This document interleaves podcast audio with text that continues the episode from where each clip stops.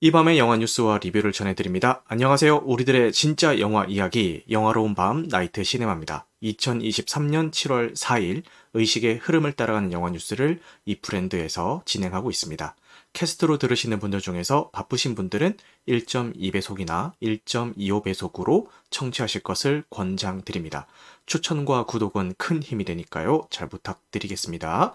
제가 지지난 방송이랑 지난 방송을 모니터링을 해보니까 제가 말을 너무 빠르게 하더라고요. 그래서 오늘 방송은 제가 좀 의식해서라도 이런 식으로 차분하게 좀 교양 있는 어, 현대인의 말투로 좀 한번 진행을 해보겠습니다. 제가 뭐가 그렇게 신이 나서 말을 빠르게 했을까요? 아웃사이더처럼 누구보다 빠르게 남누가는 다르게 하고 있더라고요. 근데 그 모니터링 한다고 듣는 제가 숨이 깔딱깔딱 넘어갈 것 같은데 뭐 다른 일반 청취자분들은 오죽하시겠어요. 그죠? 그래서 좀 차분하게 해보도록 하겠습니다. 방송 시작하기 전에 한 가지 말씀드릴 거는요. 저희 와이프의 외삼촌이 저랑 같은 회사를 다니세요. 뭐 정해놓고 보는 건 아닌데 그 횟수로 따지면은 뭐 이렇게 의도한 건 아니지만 한 분기별로 한 번씩은 사내 메신저로 연락 와가지고 배서방 우리 점심 한 끼 할까라고 하면서 그 저희 회사 인근에 있는 로컬 맛집들을 이렇게 발굴해서 항상 데려가 주세요. 그래서 그 외삼촌 분이 저한테 되게 잘 해주십니다. 잘 챙겨주시고. 최근에 얼마 전에 또 만나서 점심 식사를 하다가 자네는 뭐 밤에 주로 애 재우고 하면 뭐 해? 라고 물어보시길래 아 저 유튜브 하고 있습니다. 라고 얘기하니까 그래? 그러면은 채널 좀 알려줘. 나도 영화 좋아해? 이렇게 얘기하셔가지고 제 채널을 알려드렸더니 어 영상을 몇 개 보셨나 봐요. 근데 보시고 나서 갑자기 저한테 선물을 보내주신 거예요. 네이버 쇼핑으로 선물 링크가 온 거예요. 그래서 뭔가 봤더니 조명이 왔습니다. 방송용 조명을 선물을 해주셨어요. 그러면서 하시는 말씀이 배서방 자네 얼굴이 하나도 안 보여. 자네 얼굴이 하나도 안 보이는데 좀 밝게 해. 라고 하면서 그 조명을 보내주셨습니다. 그래서 지금은 조명을 끈 상태예요. 자, 그래서 지금 여러분들이 조명을 끈 거랑 킨 거랑 한번 비교를 해주셨으면 해서 차이가 있는지 한번 봐주세요. 자, 지금은 조명을 안 켰습니다. 근데 조명을 키면은 이렇게 변합니다. 어, 뭔가 차이가 좀 느껴지나요? 요게 조명 1번이고 요게 조명 2번 요게 조명 3번입니다. 네, 빛을 제가 지금 이 공간 때문에 빛을 제 오른쪽에서 쏘고 있어요. 마음 같아서는 이렇게 정면 상단에서 쏘고 싶은데 공간적인 제약으로 인해서 그게 쉽지가 않습니다.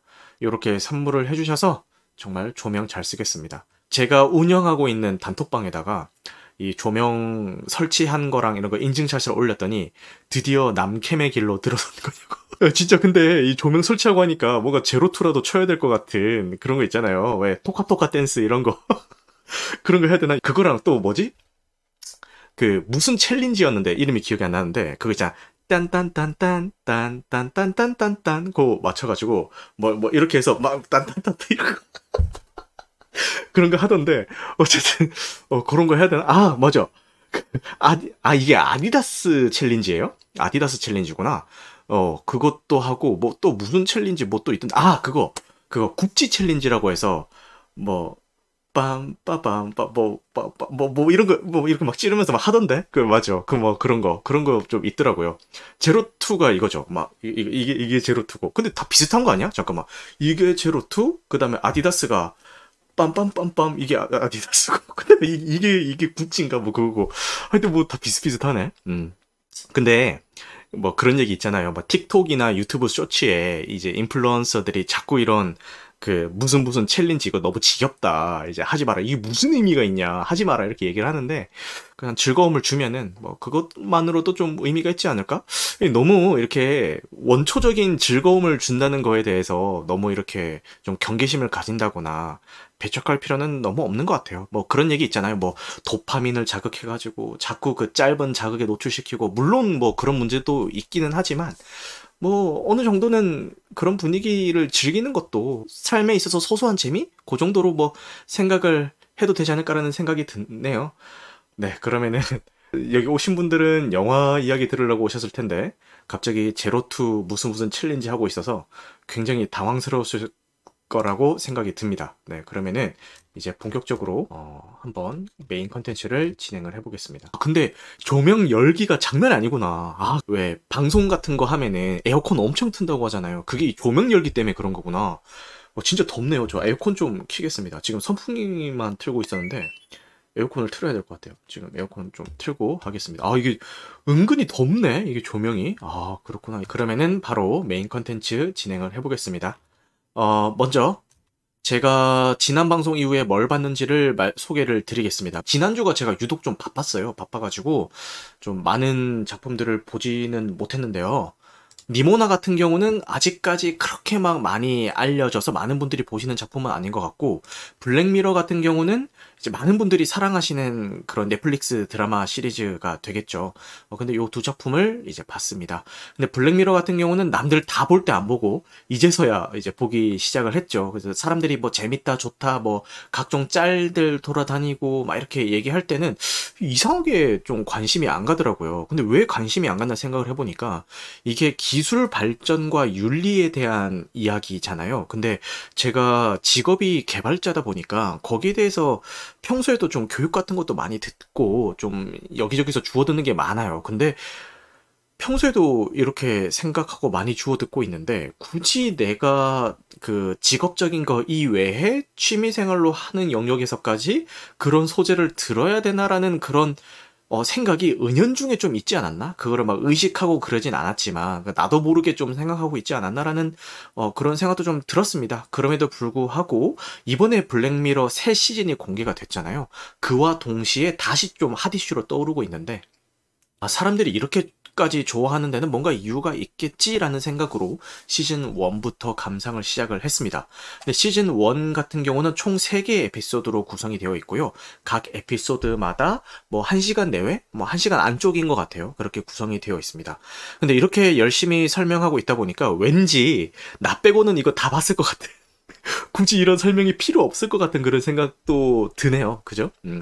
어, 테레지님이 또 유튜브로 와주셨는데, 블랙미러는 맨 처음부터는 넷플릭스가 아니었습니다. 영국 드라마로 시작을 했는데 넷플릭스로 가면서 블랙 코미디적인 느낌이 사라지면서 어딘가 좀 평범해졌어요 라고 말씀을 해주시네요. 맞아요. 저도 어디서 주워 들으니까 이게 원래는 TV 시리즈로 시작이 됐다가 시즌 몇부터였는지는 정확히 기억이 안 나는데 어느 시즌부터는 넷플릭스 오리지널로 이제 제작이 되기 시작했다라는 이야기를 어디서 주워 들은 것 같습니다. 저는 이제서야 블랙미러 시즌 1을 봤고요. 어, 일단 결론부터 말씀드리자면은 너무 만족하면서 봤고, 아, 이래서 사람들이 좋아하는구나라는 생각을 어, 시즌 1에서부터 충분히 공감대가 형성이 됐던 것 같습니다. 총 3가지 에피소드로 구성이 되어 있는데 어, 1화는 공주와 돼지라는 에피소드입니다. 뭐 어떤 내용이냐 하면은 공주가 테러범으로부터 납치를 당하게 되고 황당한 조건을 걸면서 공주를 풀어주겠다라고 이제 협박을 당합니다.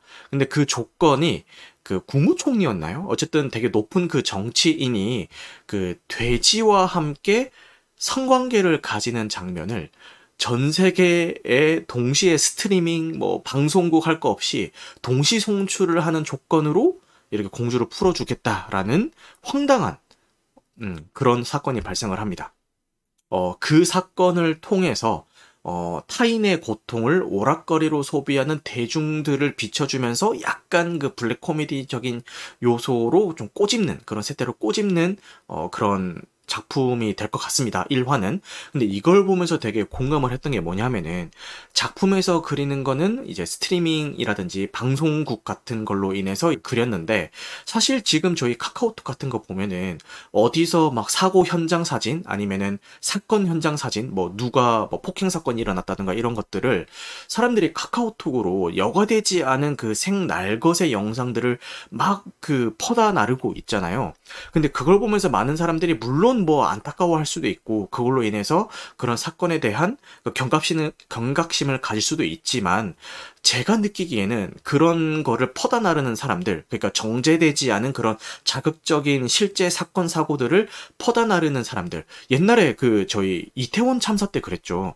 여과 없이 이태원 참사 그 현장 사진들을 추모하는 그런 분위기에서가 아니라 야 지금 이태원에 이렇대 저렇대라고 하면서 그저 그 자극적인 그 시선에만 집중을 해서 그런 것들을 퍼다 나르는 행태가 정말 만연했어요. 각종 단톡방에서. 근데 그런 사태들이 좀 생각이 나더라고요. 아, 그 대중들은 타인의 고통을 이렇게 오락거리, 그러니까 대놓고 막 이거를 우리 뭐 즐기고 희덕거리고 이것까지는 아니지만 그거를 퍼다 나르는 심리가 그 따지고 보면은 좀 오락거리로 삼는 그런 심리도 좀 작용하지 않을까라는 생각이 들면서 이 공주와 돼지라는 에피소드가 어 그런 단톡방의 사태들 이런 것들을 좀 생각 떠올리게 되면서 어, 좀 공감이 많이 되더라고요. 그래서 좀 집중해서 봤던 에피소드가 아닌가 싶습니다.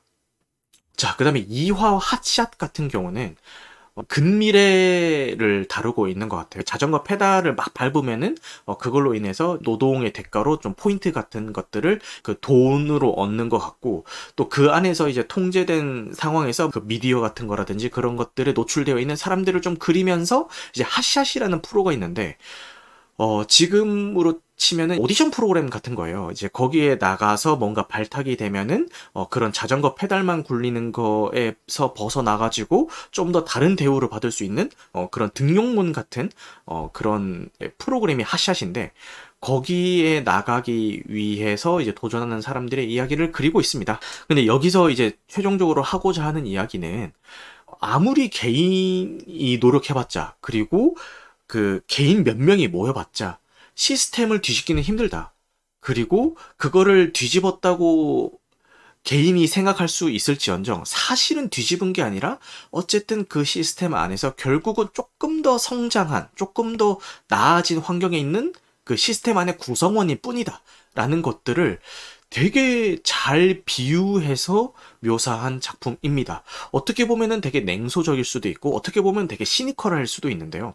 그래서 보고 나면은 마냥 기분이 좋아지는 작품은 아니에요. 되게 찝찝한 어, 그런 기분도 자아내는 그런 작품인데 어쨌든 시스템이 얼마나 무서운지 그리고 그 시스템 위에 군림해가지고 대중들을 좌지우지하는 그런 사람들은 얼마나 치밀하게 계산이 되어 있는지 어, 그리고 그 안에서 개인들은 얼마나 무력할 수밖에 없는지 이런 것들을 좀 근미래 사회를 배경 으로 방식으로 해서 잘 묘사를 한 작품 같아가지고 이것도 좀 어, 재미있게 봤습니다. 그래서 이걸 보면서 조금 생각을 했던 거는 내가 만약에 저 사회 구성원이었다면 어떻게 행동을 했을까라는 생각이 드는데 저는 뭐 이렇게 시스템을 뒤집겠다 이런 생각도 못하고 핫샷에 나오는 인물들 중에서 주인공 옆에서 이제 똑같이 페달을 굴리는데 이거에 대한 문제의식 전혀 없이 그냥 그 상황에 젖어가지고 그냥 나는 당연히 페달을 굴리는 거고 페달을 굴리면서 소비하는 저급 코미디 프로그램들 이런 거에 막 깔깔거리면서 그냥 아무 생각 없이 살아가고 있는 사람이 나온단 말이에요. 근데 제가 아까 그 무슨 무슨 챌린지 얘기하면서 얘기했듯이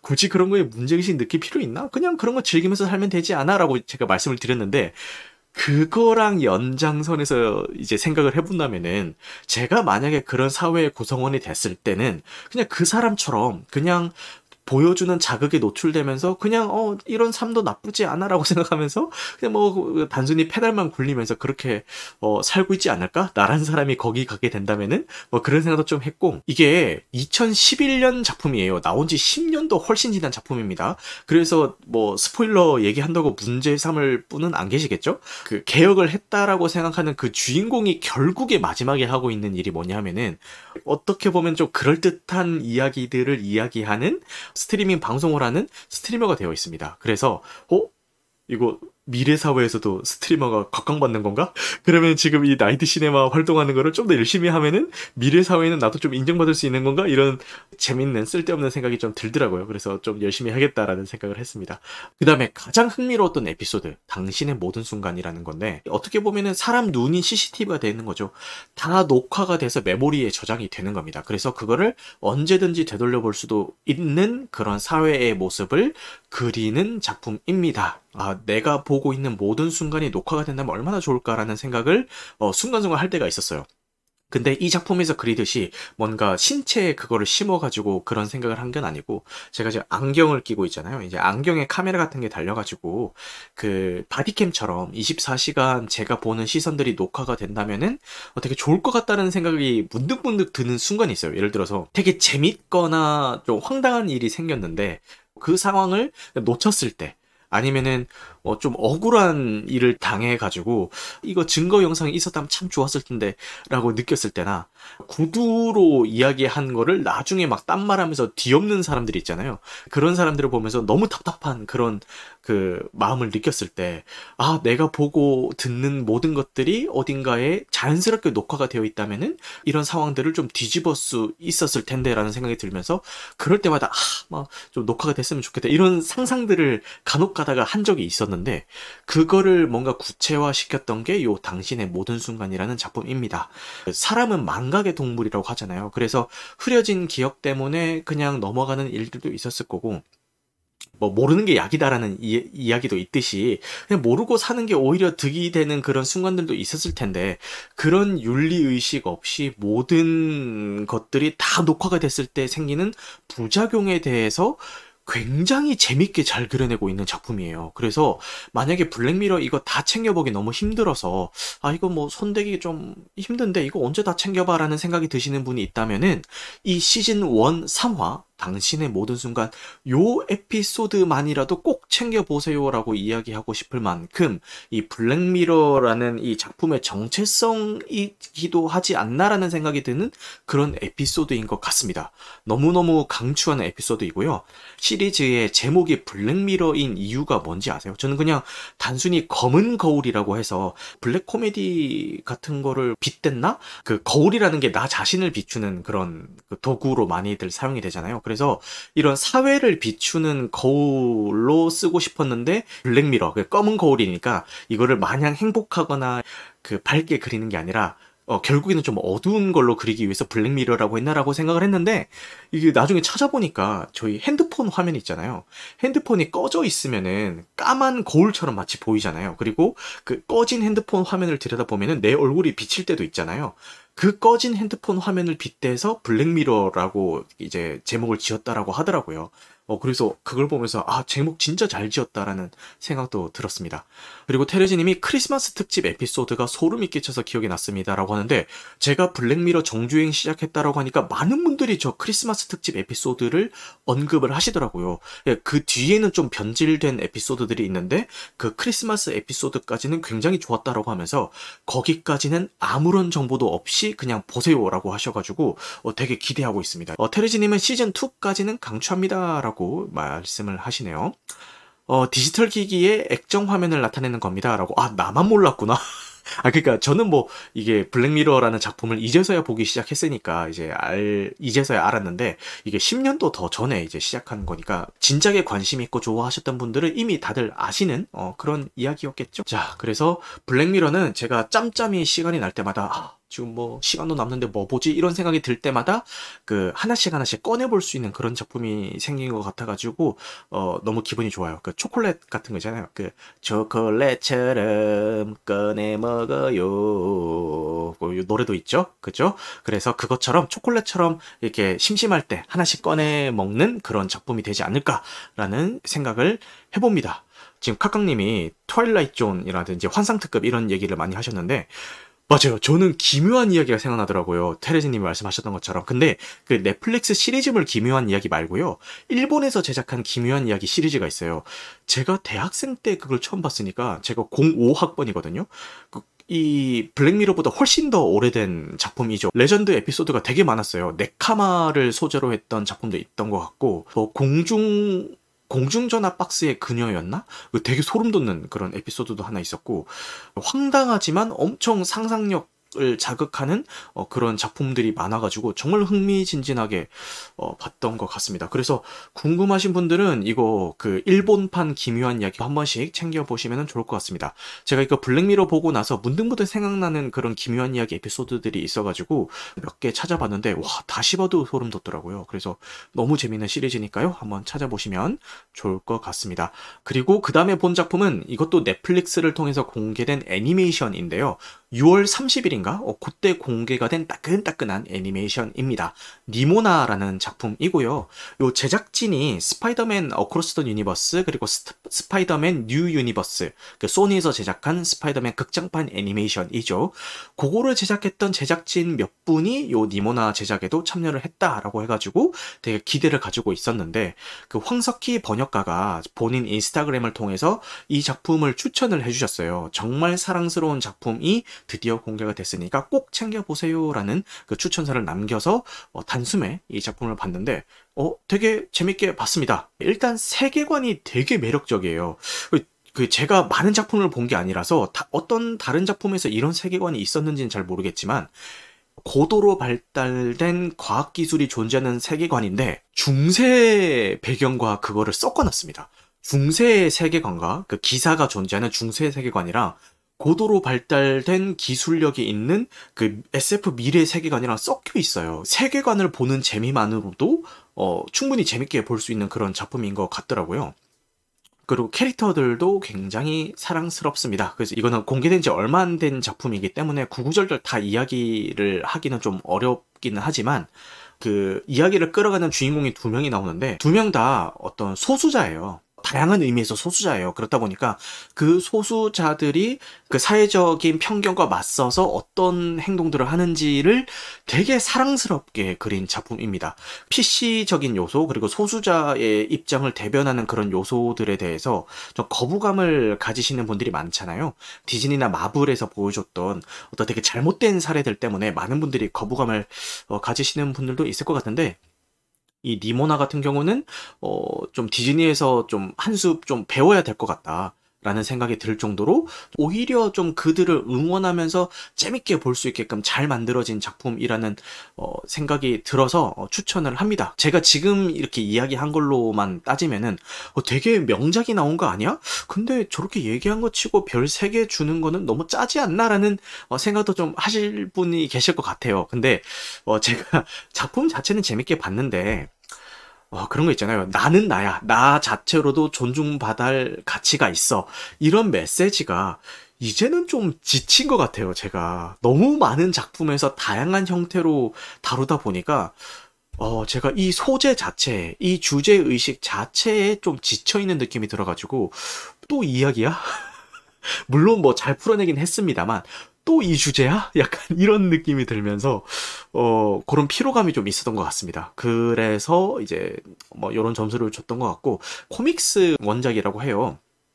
근데 코믹스에서는 분위기가 좀 더 어둡고 되게 무거운 분위기로 그렸다고 한데 요 니모나 요 애니메이션에서는 되게 밝고 재치 있게 어, 분위기를 이끌고 나가는 작품이니까요. 어, 보시기에 무리가 없지 않을까라는 생각을 해봅니다. 그래서 뭐 요거는 넷플릭스에서 추천하는 작품 중에 하나니까요. 한번 감상을 하셨으면 좋겠습니다. 니모나 역의 더빙 성우가 클로이 모레츠예요. 클로이 모레츠가 더빙을 했는데 되게 잘했어요. 뭐 물론 헐리우드에서도 전문 성우를 쓰지 않고 배우가 이런 더빙을 하는 거에 대한 뭐 이런 논란들이 좀 있는 것 같은데 어쨌든 요 작품, 요 니모나를 연기한 클로이 모레츠는 잘했다. 라는 생각이 듭니다. 요 캐릭터를 너무 잘 살린 것 같아요. 그래서 한번 꼭 보셨으면 좋겠습니다. 이번 주 개봉작 소개를 한번 시작을 해보겠습니다. 근데 솔직히 말씀드리자면요. 어, 이번 주 개봉작 소개는 조금 애매한 게 그래도 좀 볼만하지 않나라는 생각이 드는 게 요 Bo is Afraid라는 작품인데 해외에서 호불호가 너무 말 너무 많이 갈린 그런 거를 좀 의식을 해서인지 아니면은 해외에 개봉하고 나서 상당 기간 지난 다음에 국내 개봉을 한 것에 대해서 좀 의식을 해서인지 상영관 수가 처참합니다. 이 아레스트 감독이 방한까지 했잖아요. 방한까지 해가지고 엄청 화제가 됐었죠. 참고로 아레스트 감독과 저는 동갑입니다. 86년생 동갑이에요. 어쨌든 방한까지 해서 굉장히 화제가 됐음에도 불구하고 저희 동네 그 극장에 예매를 하려고 보니까 하루에 막 낮 시간대에 한 번 상영하고 막 그러더라고요. 그래서 이거는 야씨 이거 보란 얘기야 보지 말란 얘기야 싶을 정도로 그나마 이번 주 개봉작 중에서 볼만한 작품이 보 이즈 어프레이드인데 극장 상영관 확보를 너무 못한 바람에 이번 주 개봉작 중에서 자신 있게 이거는 극장 가서 보세요라고 이야기할 만한 작품이 조금 애매하긴 해요. 어. 그거 감안해서 한번 어, 들어주셨으면 좋겠습니다.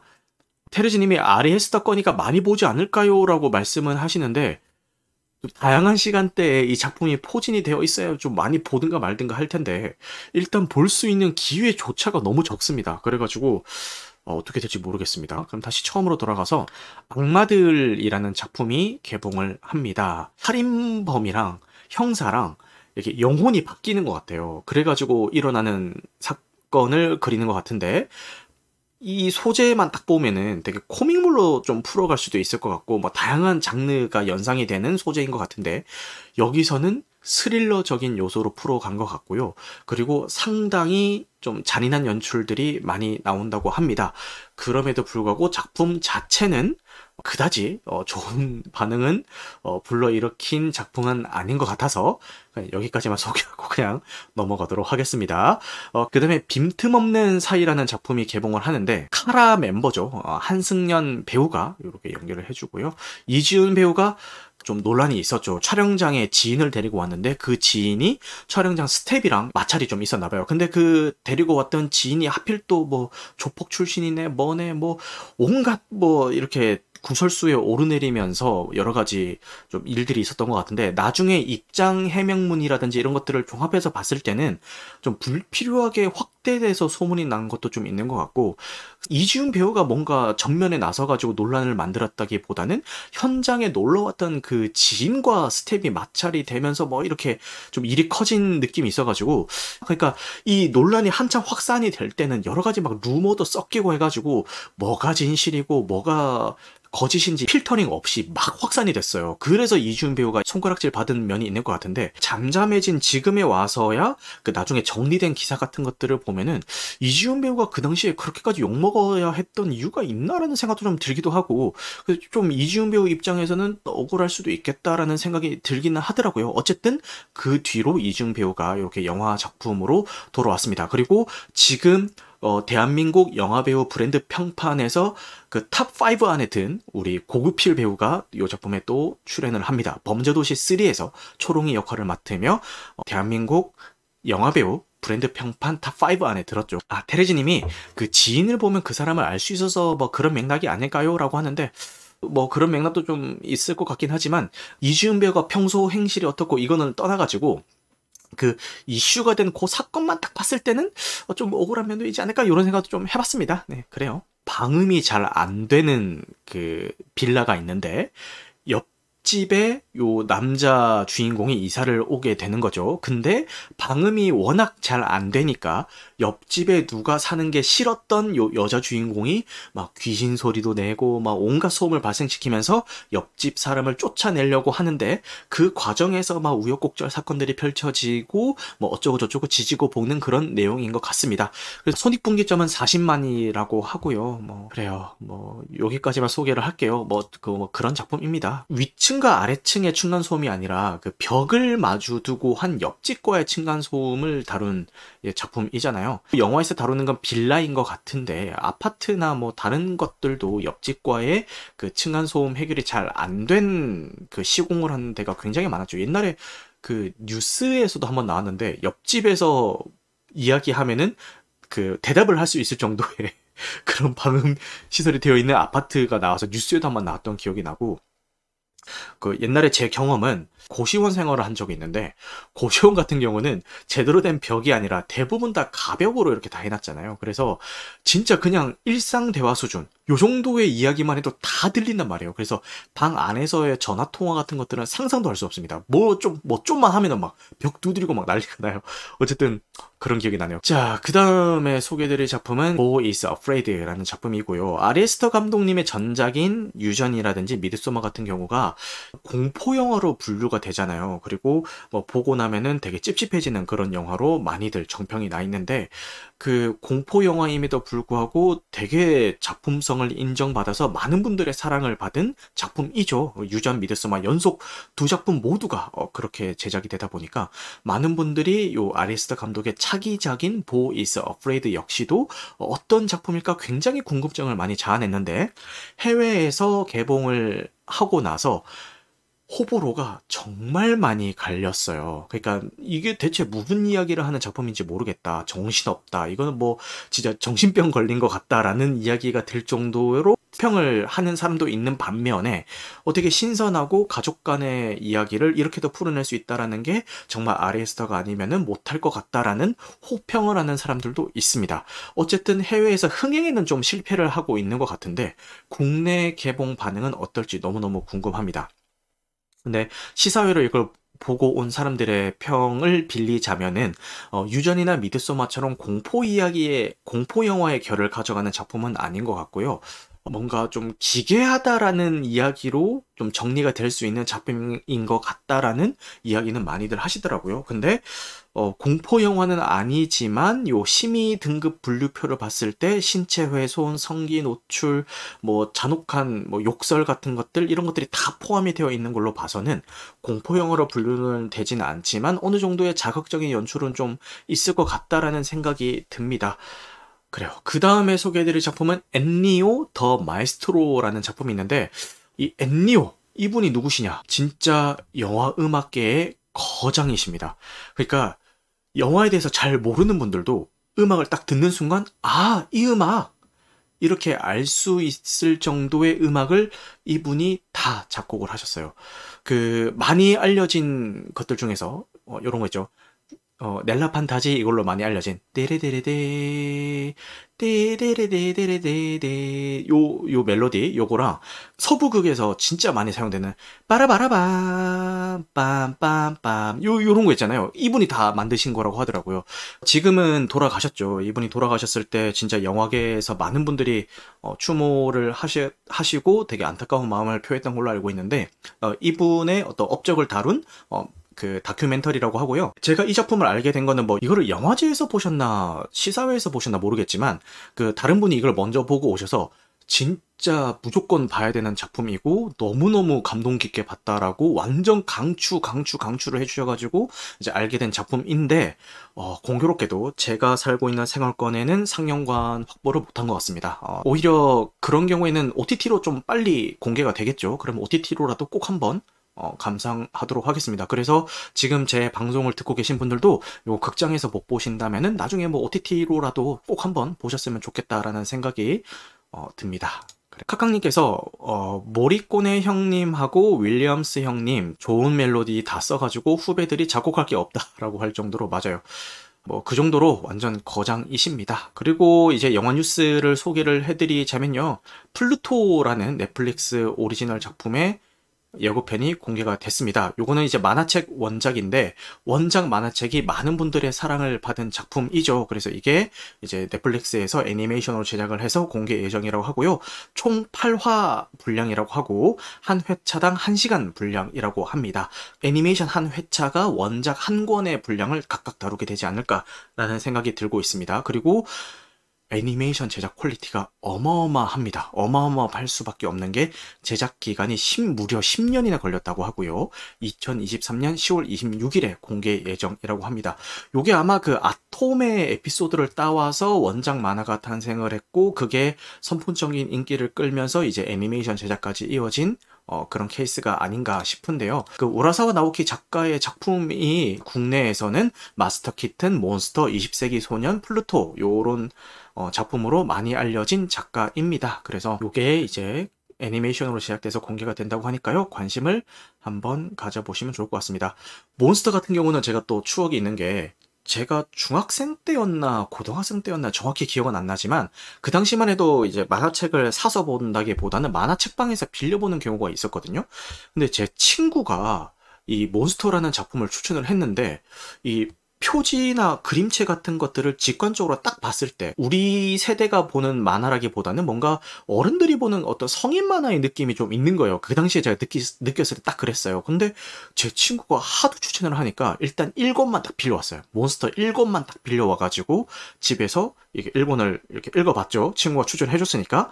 그 다음에 바로 만화책방에 달려가서 2권부터 그 만화책방에 남아있는 그 전권을 다 빌려와가지고 막 미친 듯이 막 그 몬스터 뒷권을 읽었던 그런 기억이 나네요.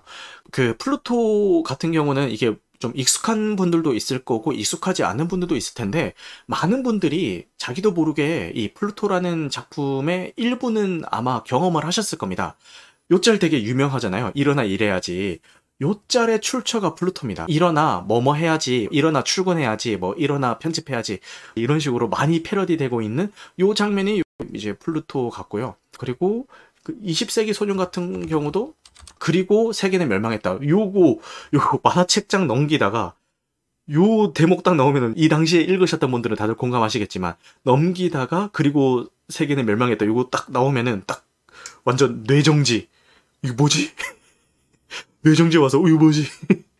엄청 충격적인 어, 그 당시에 읽었을 당시에 엄청 충격적인 장면이었던 것 같아요. 그래서 궁금하신 분들은 뭐 책으로 보셔도 좋고 아니면은 요즘은 이제 만화책을 읽는 것조차도 많이 익숙하지가 않잖아요. 웹툰 같은 것들에 많이 익숙해져 가지고 그런 분들은 10월까지 좀 기다리셨다가 넷플릭스로 좀 보셔도 좋을 것 같다라는 생각이 드네요. 음. 요거는 이제 마블 뉴스인데요. 마블에서 디즈니 플러스 공개를 목적으로 시작했던 에코가 있잖아요. 요 에코가 그 호크아이 드라마 시리즈가 공개가 됐을 때 처음 출연했던 캐릭터인데 이 캐릭터를 주인공으로 해가지고 또 따로 드라마 시리즈가 만들어진다라는 발표를 했을 때 많은 논란이 있었어요. 이게 단독 시리즈를 내줘야 할 만큼 매력 있는 캐릭터였나? 어, 난잘 모르겠는데 굳이 왜 궁금하지도 않은 이야기를 디즈니 플러스 드라마 시리즈로 제작을 하려는 거야라는 좀 이런 그 구설수가 좀 있었는데 결국에는 에코라는 드라마 시리즈 공개를 무산시키겠다라는 루머가 떠돌고 있었어요. 그런데 어쨌든 간에 기어이 공개는 할 것 같다라는 루머가 또 다시 나왔습니다. 그러니까 공개를 안 할 것 같다는 루머가 나왔다고 공개를 또 할 것 같다는 루머가 다시 최근에 나왔습니다. 근데 공개를 할 것 같다는 루머가 의외로 이게 뭐 잘 만들어져서 할것 같아요. 이게 아니라 지금 미국에서 난리가 난 그 작가 파업 사태가 있잖아요. 그러다 보니까 다른 작품들의 촬영이 다 정체가 돼 있다 보니까 이미 찍어 놓은 이 작품이 좋든 싫든 간에 어쨌든 공개 공개를 해야 될 수밖에 없는 이 빈틈을 메우기 위해서 땜빵식으로 공개를 해야 될 수밖에 없는 그런 상황에 놓여 있는 것 같다라는 식의 이제 그 내부자의 이야기가 있었던 것 같고요. 이게 뭐 진짠지 아닌지는 뭐 디즈니 플러스에 공개가 될 때까지는 좀 지켜봐야 될 어, 사안인 것 같습니다. 근데 이 논란들을 지켜보면서 저는 제일 좀 씁쓸했던 게 이 배우 있잖아요. 이 배우. 이 배우가 너무 좀 좀 짠하더라고요. 그러니까 얘는 그냥 캐스팅이 돼가지고 본인의 역할에 충실했을 뿐인 거잖아요. 그리고 자기가 연기했던 그 캐릭터로 단독 시리즈가 기획이 됐다라고 하고 촬영이 진행되는 동안 이 배우는 얼마나 설레는 마음이었겠어요. 내가 맡은 캐릭터가 이렇게 단독 시리즈까지 돼서 내가 이렇게 연기를 하고 있구나.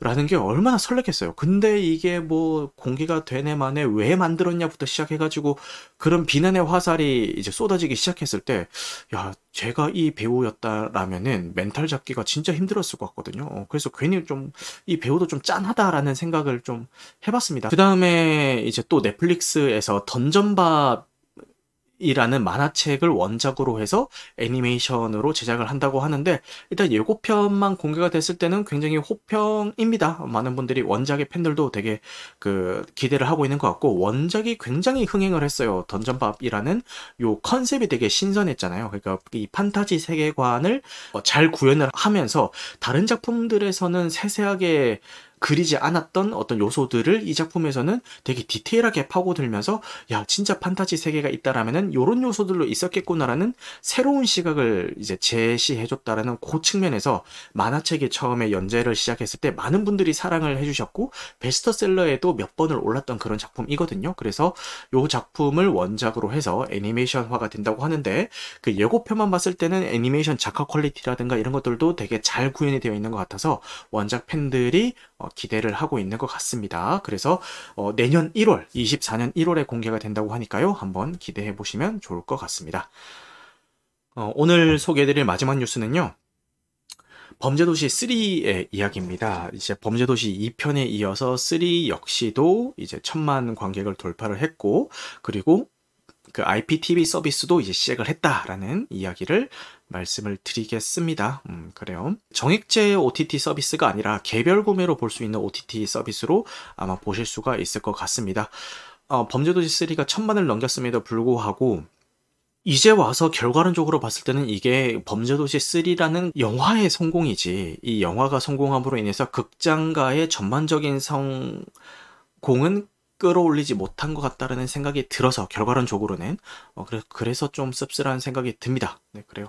픽사에서 시작한 애니메이션 엘리멘탈 같은 경우도 다른 해외에서는 흥행을 못하고 있는데 한국에서는 유독 좀 흥행을 하고 있어가지고 지금 224만 관객을 돌파를 했다라고 하네요. 지금 0시가 지났으니까 실시간 관객 수 집계를 한번 해볼까요? 누적 관객 수가 지금은 240만을 돌파했네요. 엘리멘탈이. 저 기사는 220만이었는데 어쨌든 지금 아직도 박스 오피스 1위를 유지하면서 어, 굉장한 흥행 추세를 이어나가고 있는 것 같고 어, 저 역시도 재밌게 봤고 저희랑도 한번 보고 싶다라는 생각이 들 만큼 어, 좋은 작품이니까요. 많이들 보셨으면 좋겠습니다.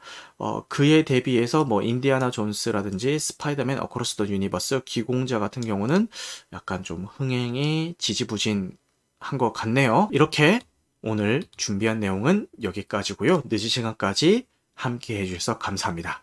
오늘 방송한 내용은 편집 과정을 거쳐서 유튜브와 각종 팟캐스트 플랫폼에 업로드될 예정입니다. 오늘 좀 의식해서 말을 좀 천천히 하려고 노력을 했는데 제가 또 이야기하다 보니까 저도 모르게 말이 빨라진 구간이 있는 것 같아서 약간 좀 신경 쓰이긴 하는데 요거는 제가 차차 한번 개선해 나가 보도록 하겠습니다. 그러면은 여러분들 영화 같은 밤 되시길 바라겠습니다. 감사합니다.